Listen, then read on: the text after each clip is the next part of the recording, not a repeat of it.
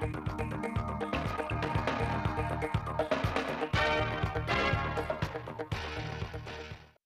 kính chào quý vị và các bạn đến với bản tin thời sự trực tiếp 16 giờ chiều nay ngày 24 tháng 5 của Đài Phát thanh và Truyền hình Thanh Hóa. Bản tin đã được thực hiện trên sóng FM tần số 92,3 MHz, trực tuyến trên website truyền hình thanh hóa.vn.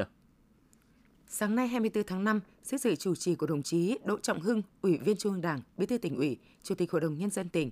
Thường trực Hội đồng nhân dân tỉnh Thanh Hóa tổ chức phiên họp lần thứ 18 để cho ý kiến vào dự kiến nội dung chương trình kỳ họp thứ 13 và kỳ họp thứ 14 Hội đồng Nhân dân tỉnh khóa 18, nhiệm kỳ 2021-2026.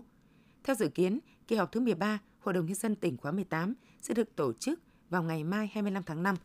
Tại kỳ họp, Hội đồng Nhân dân tỉnh sẽ nghe thảo luận và xem xét quyết nghị các vấn đề tạo điều kiện cho phát triển kinh tế xã hội, đảm bảo đời sống nhân dân.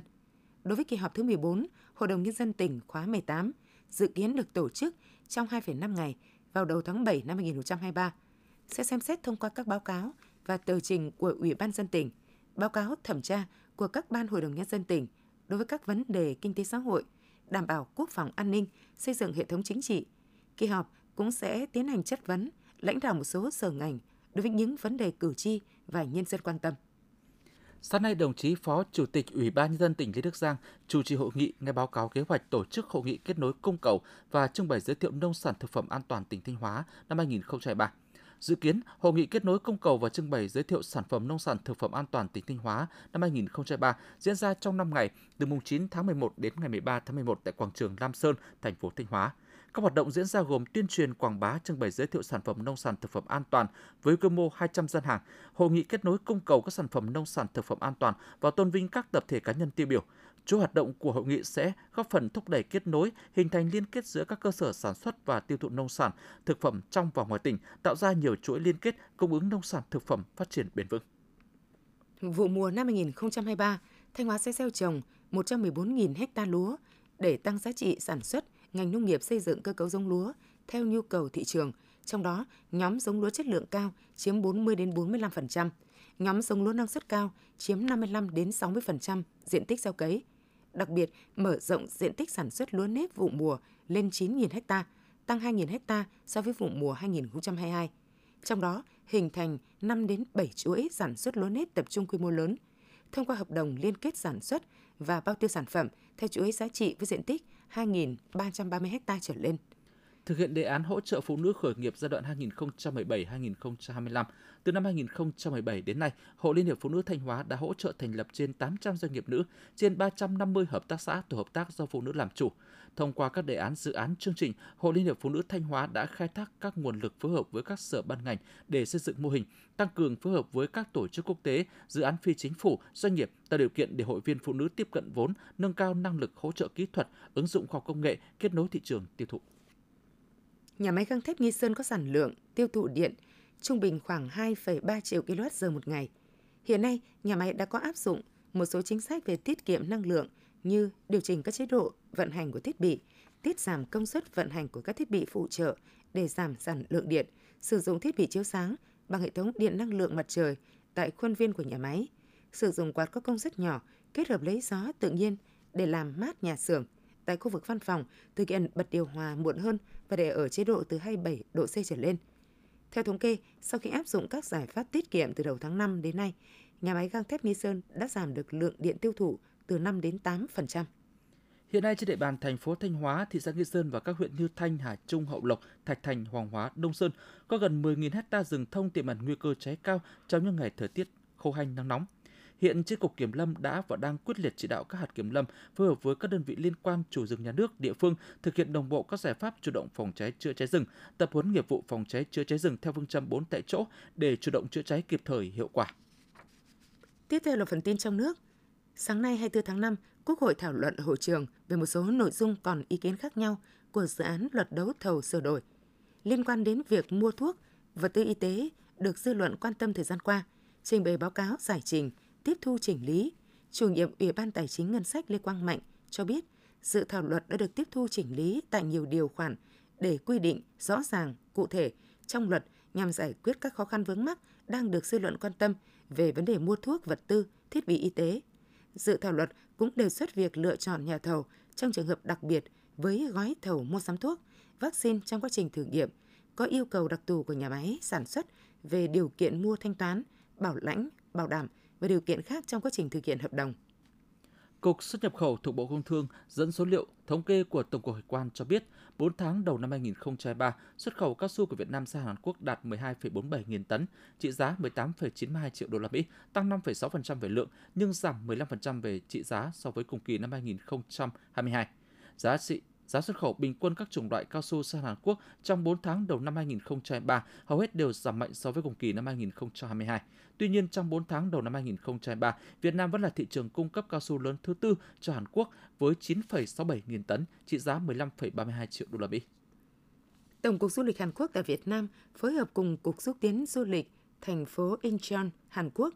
tổ chức giới thiệu, quảng bá, xúc tiến du lịch Incheon tại thành phố Hồ Chí Minh. Tại đây, Ông Baek Heon, Giám đốc Tổng cục Du lịch thành phố Incheon cho hay, lượng khách du lịch hai chiều Việt Nam Hàn Quốc đạt 4,85 triệu, trong đó có 4,3 triệu khách Hàn Quốc đến Việt Nam. Hiện, Hàn Quốc đứng thứ hai thị phần thị trường du lịch Việt Nam. Nguyên nhân là do hai nước có nhiều đường bay thẳng nối các thành phố lớn của Hàn Quốc với những điểm du lịch nổi tiếng của Việt Nam như Đà Nẵng, Phú Quốc, Hà Nội, Thành phố Hồ Chí Minh. Trong đó, Đà Nẵng và Hội An trở thành điểm đến phổ biến nhất của du khách Hàn – nhiều thức ăn ngon, biển đẹp, nhiều khu vui chơi, giải trí. Theo số liệu của Tổng cục Hải quan tính chung 4 tháng đầu năm 2023, kim ngạch xuất khẩu gỗ và sản phẩm gỗ ước đạt 4 tỷ đô la Mỹ, giảm 28,5% so với cùng kỳ năm 2022. Trước khó khăn của doanh nghiệp nhằm giúp doanh nghiệp tiếp cận khách hàng mới, khách hàng tiềm năng, VCCI, Hiệp hội Dừa Việt Nam phối hợp với tổ chức phối hợp tổ chức hội trợ quốc tế đồ gỗ và mỹ nghệ xuất khẩu Việt Nam ASEAN VIFA ASEAN 2023 Hội trợ chủ đề nơi hội tụ tinh hoa nội thất Đông Nam Á sẽ thu hút 350 nhà sản xuất xuất khẩu đồ gỗ mỹ nghệ trong nước và quốc tế với quy mô 1.400 gian hàng. Hội trợ VIFA ASEAN 2023 diễn ra từ ngày 29 tháng 8 đến ngày 1 tháng 9 tại thành phố Hồ Chí Minh. Vụ vải thiều năm nay tại Bắc Giang tiếp tục được mùa với sản lượng ước đạt khoảng 180.000 đến 200.000 tấn. Thời điểm này, các cơ sở sơ chế đóng gói, sản xuất hàng phụ trợ, thương mại dịch vụ phục vụ mùa vải trên địa bàn huyện Lục Ngạn, Bắc Giang đang đẩy mạnh hoạt động. Đặc biệt, hơn 200 thương nhân Trung Quốc sẽ có mặt tại vùng vải để khảo sát, ký kết hợp đồng thu mua vải thiều vào cuối tháng 5. Hơn 20 nhà nghỉ tại huyện Lục Ngạn đã được bố trí sẵn sàng chào đón thương nhân Trung Quốc đăng ký đến địa phương thu mua vải vào cuối tháng này. Theo Văn phòng Chính phủ, với sự tham gia của các bộ, Cổng Dịch vụ Công Quốc gia đã tích hợp cung cấp 4.045 dịch vụ công trực tuyến, đạt 68%, tăng 1.200 dịch vụ so với cùng kỳ năm 2022, tạo thuận lợi cho người dân doanh nghiệp trong thực hiện thủ tục hành chính. Tính từ đầu năm 2023 đến nay, Cổng Dịch vụ Công Quốc gia đã có hơn 600 triệu lượt truy cập, hơn 4,3 triệu hồ sơ trực tuyến, 3,8 triệu giao dịch thanh toán trực tuyến được thực hiện từ cổng, tăng 526% so với cùng kỳ năm 2022. Trung bình mỗi ngày tiếp nhận xử lý khoảng 100.000 hồ sơ giao dịch thanh toán trực tuyến. Thống kê từ Cơ quan Bảo hiểm xã hội Việt Nam cho biết, trong 4 tháng đầu năm 2023, cả nước đã có 369.800 người rút bảo hiểm xã hội một lần, tăng hơn 20% so với cùng kỳ năm trước.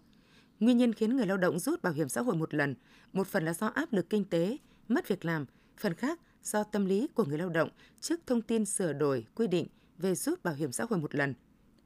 Nhằm thực hiện các biện pháp tiết kiệm điện trong mùa nắng nóng và trong cả năm nay, Ủy ban dân thành phố Đà Nẵng đã yêu cầu các sở ban ngành trên địa bàn, doanh nghiệp chuyển một phần sản xuất sau 22 giờ tắt hoặc giảm 50% công suất hệ thống chiếu sáng các khu vực công cộng, các trường học bệnh viện, bệnh xá, trạm xá, khu điều dưỡng tiết kiệm điện năng tiêu thụ hàng tháng 5% so với cùng kỳ. Hoạt động chiếu sáng quảng cáo ngoài trời, đèn tín hiệu giao thông phải đảm bảo tiết kiệm tối thiểu 30% tổng điện năng tiêu thụ tùy theo mật độ và an toàn giao thông tại các tuyến đường, tắt 100% điện chiếu trang trí, chiếu sáng quảng cáo từ 20 giờ hàng ngày. Hôm qua, trong trận mưa lớn, do gió lốc đã làm hơn 340 ngôi nhà ở 6 huyện của tỉnh Cao Bằng đã bị tốc mái. Cùng với đó, hơn 120 hecta hoa màu bị thiệt hại, hai tuyến đường bị sạt đổ kè, ba nhà văn hóa và trụ sở công an xã bị tốc mái. Ước tính thiệt hại trên 2,1 tỷ đồng. Ban chỉ huy phòng chống thiên tai và tìm kiếm cứu nạn các huyện đã thành lập đoàn công tác đến các xã bị ảnh hưởng, kiểm tra tình hình và chỉ đạo công tác khắc phục để ổn định đời sống của người dân.